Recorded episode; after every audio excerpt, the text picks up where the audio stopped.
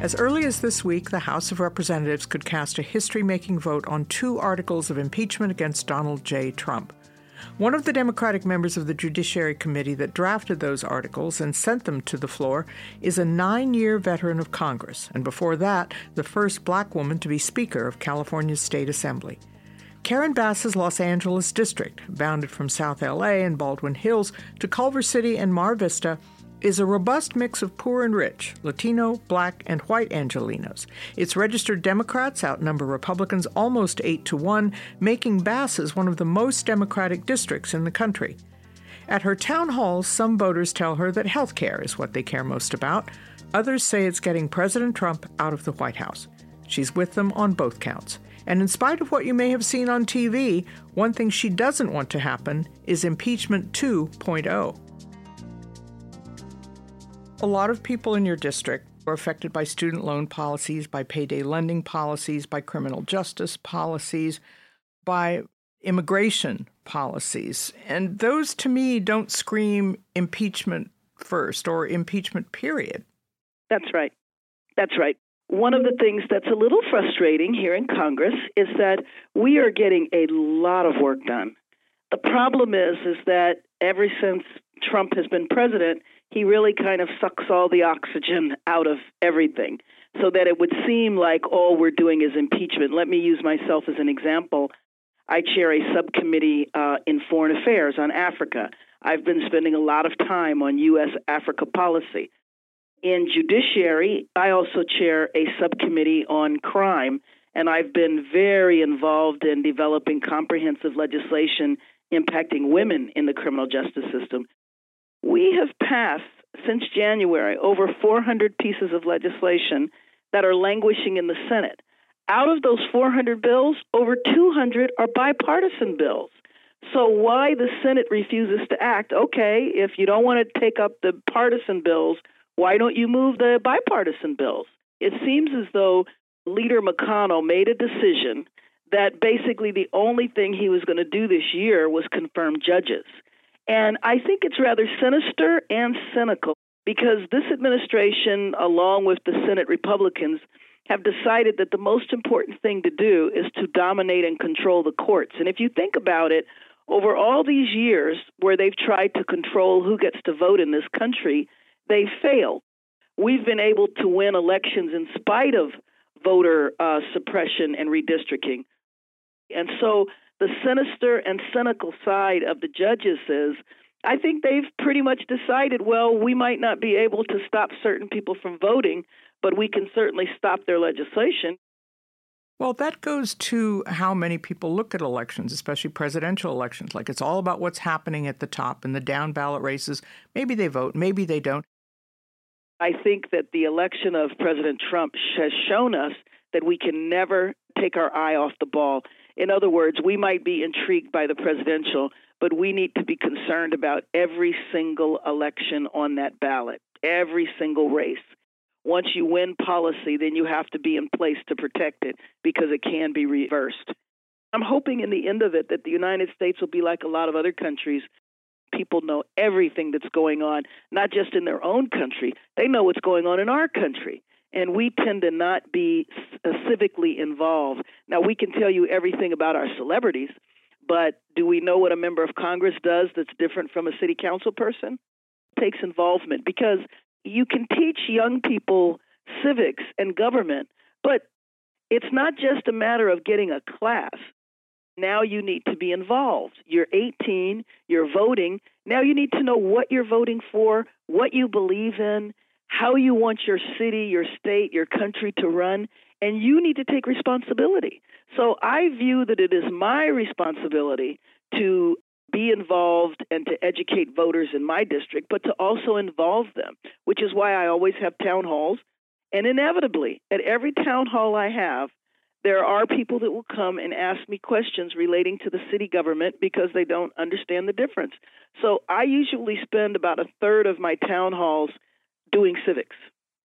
Well, let's talk about some California issues. For example, the, the California wildfires and the fact that this just doesn't seem to be a bad wildfire season. It's going to be going on year after year. President Trump threatened to withhold aid, talked about California not adequately raking the forest floors. What is the federal plan for dealing with climate change as it affects California and the West and, and these wildfires in, in particular? Well, unfortunately, we have an administration that not only does not believe in climate change, but is aggressively trying to undo any regulation or legislation that has to do with climate change. So it really leaves California to go on our own if I've learned anything in the nine years I've been in Congress, is how fortunate we are in California, how enlightened our state is. I don't believe that California can rely on the federal government. Now, that doesn't mean that we're not going to fight every day here to make sure that we provide the resources. But one thing that this administration has done that we've never seen before, we will pass laws and they just won't follow up and enact them the idea that the president would say, I'm mad at California, so I'm not going to send you money if there's a disaster, and that California needs to rake the forest like they do in whatever country that was, is embarrassing. It just is downright embarrassing. But we have a state legislature that is very active on these issues. We have a governor that is very much involved in climate change. So we have to recognize that until we have a new administration, California is kind of on its own. That could be another five years. I can't accept that. Please, if this administration were to continue on another term, our country would be devastated. We just voted on articles of impeachment out of the uh, committee. There's no reason right now to think that the Senate is actually going to remove him. But the fact that we did impeach him, hopefully that sends a signal to him that he is not going to be able to get away with cheating on the next election. And that's the essence as to why he was impeached. There's also the issue of homelessness in Los Angeles County. Voters voted for billions of dollars to help end homelessness. It doesn't seem to be working. One of the things I've learned uh, from being in Congress is that, you know, much to my surprise, this is not a national problem. So I have been to so many states and so many cities now, and I have never seen anything like what's going on in California. And here, the county and the city really need to be applauded for their efforts in getting the ballot initiatives passed, but they need more help. They need help from the state legislature, too, to stop people from falling into homelessness. You know, as gentrification is happening more and more in our city, uh, landlords, landowners, apartment building owners, and, and single family home owners are finding ways to get rid of tenants who are on Section 8, uh, to get rid of low income tenants, to change the, their buildings over to serve more middle and upper middle income folks. And so while the city and the county was doing everything they could to build housing as fast as they could, more and more people were falling into homelessness. So I think it's a mixture of resources and changes in policy. LA County Supervisor Mark Ridley Thomas and Sacramento Mayor Darrell Steinberg, both members of Governor Gavin Newsom's task force on homelessness, have proposed a right to shelter for the homeless that's coupled with an obligation to accept shelter. How does that sound to you? I agree with that 100%. Everybody knows that providing people housing alone is not enough. And, you know, I do think at some point in our time, our society has to say, does freedom mean that you are free to be mentally ill on the streets? And I don't think that that's the way freedom uh, should be viewed.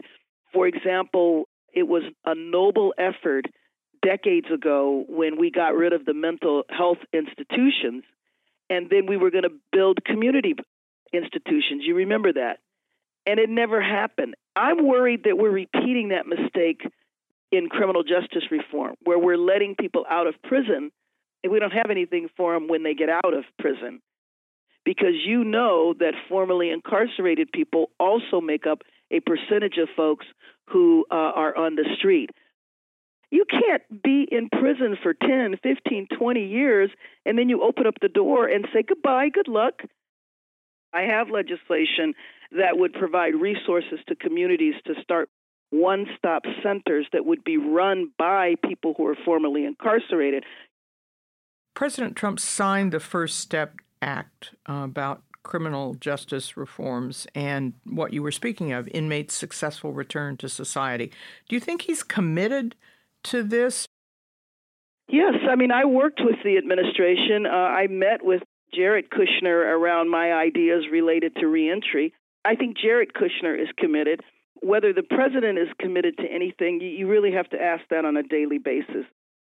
I was very much involved in First Step and made sure that there was legislation related to women in First Step because in all of these conversations and legislation and ballot initiatives that we've been doing, they're mainly focused on men. And the needs of women are different every step of the way. You did an interview with TMZ, which is identified as a celebrity news channel. Oh, I talk to TMZ rather frequently because people watch TMZ. I let me tell you, I was really shocked myself the first time I did TMZ. TMZ does do straight news. You know, it, it's obviously not the main thing that they do, but I think in the same way that you saw President Obama do a lot of different news shows. I, I know one I laughed about was the one with the, the two trees. Oh, the two ferns, the Zach Galifianakis. And one of the things I've I learned from him is that you know there's there's tons of ways that people get information now, and you shouldn't limit yourself. So, talking to TMZ, you would be amazed at how many constituents re- respond to that. so that's why I did that. One of the things I think you said it there was that it's there's always a chance of if the Senate fails to remove the president of doing another impeachment on another issue. So that was uh, uh, answering a hypothetical, which is never a good idea. Uh, but uh, what they had asked me, uh, they were trying to understand what the process was, and they were saying hypothetically, could a president be impeached more than once? Yes, a president could be impeached more than once. Do I want to see that happen? Absolutely not but the investigation and oversight of the administration continues. It is possible that after the articles of impeachment are moved over to the Senate, that the House continues to find more and more evidence. If that's the case, we would give that to the Senate so the Senate could use it in their trial. Now, once the trial is over, if we continue to get information, then we'll have to figure out what happens then. I do not want to see us go through this again at all. It would be terrible for us to then turn right around and impeach the president if he were to be reelected, which I do think would be a travesty. What are the issues in the Democratic presidential campaign that are not being addressed that you think are important and Oh, absolutely. I'm so glad you asked me that question. I I have been uh, very disappointed that in virtually none of the debates have they addressed foreign policy? And I think it's shocking. There was a couple of questions related to the Ukraine, but foreign policy is a huge part of what a president does. I think there needs to be one specific debate that is focused on nothing but foreign policy. With the uh, ending of her campaign by Kamala Harris and other changes in the Democratic field, it's not as diverse as it was at the beginning.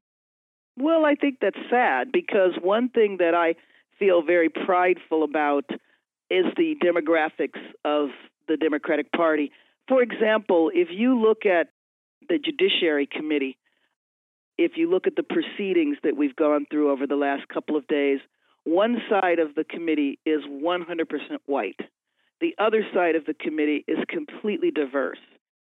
I think it's unfortunate that we're losing that diversity when it comes to the presidential race. Down the road, after President Trump leaves office, whenever that will be, it seems to me that this will be like post Watergate, a moment when Congress decides to shape the future of the presidency. Will this be about limiting powers so no future presidents can say exploit loopholes like acting appointments or or will he have expanded it to the point of people saying, "Well, we like this new presidency. This is the way that it should operate." I think that what President Trump has done is he has revealed that we have some serious weaknesses within our democracy. And I do believe that those will be addressed. For example, a president shouldn't be able to just ignore subpoenas. A president should be able to be indicted. A president should have to show his taxes. A president, in my opinion, should have to show that he is of physical and mental sound, fit to be president. You can't have your family in your administration. There's just so much, you know, uh, putting more teeth in the emoluments. I mean, the president has made millions and millions of dollars off of his time being in president. I mean, it's just one scandal after another. With your colleagues in Congress, have you seen a change in the way uh, personal relationships have gone over the last nine years that you've been there with your colleagues across the aisle? We get along just fine. I mean, what I always tell people is that what you see happen in Congress is like the Lakers and the Clippers, you know. Uh, so you have athletic teams that are fighting against each other, but it's not personal. There's a few exceptions, but for the most part, it's not. Congresswoman Karen Bass, thank you so much for your time.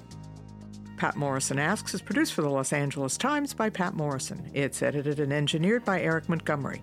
When you subscribe to Patt Morrison Asks, you will never miss a podcast.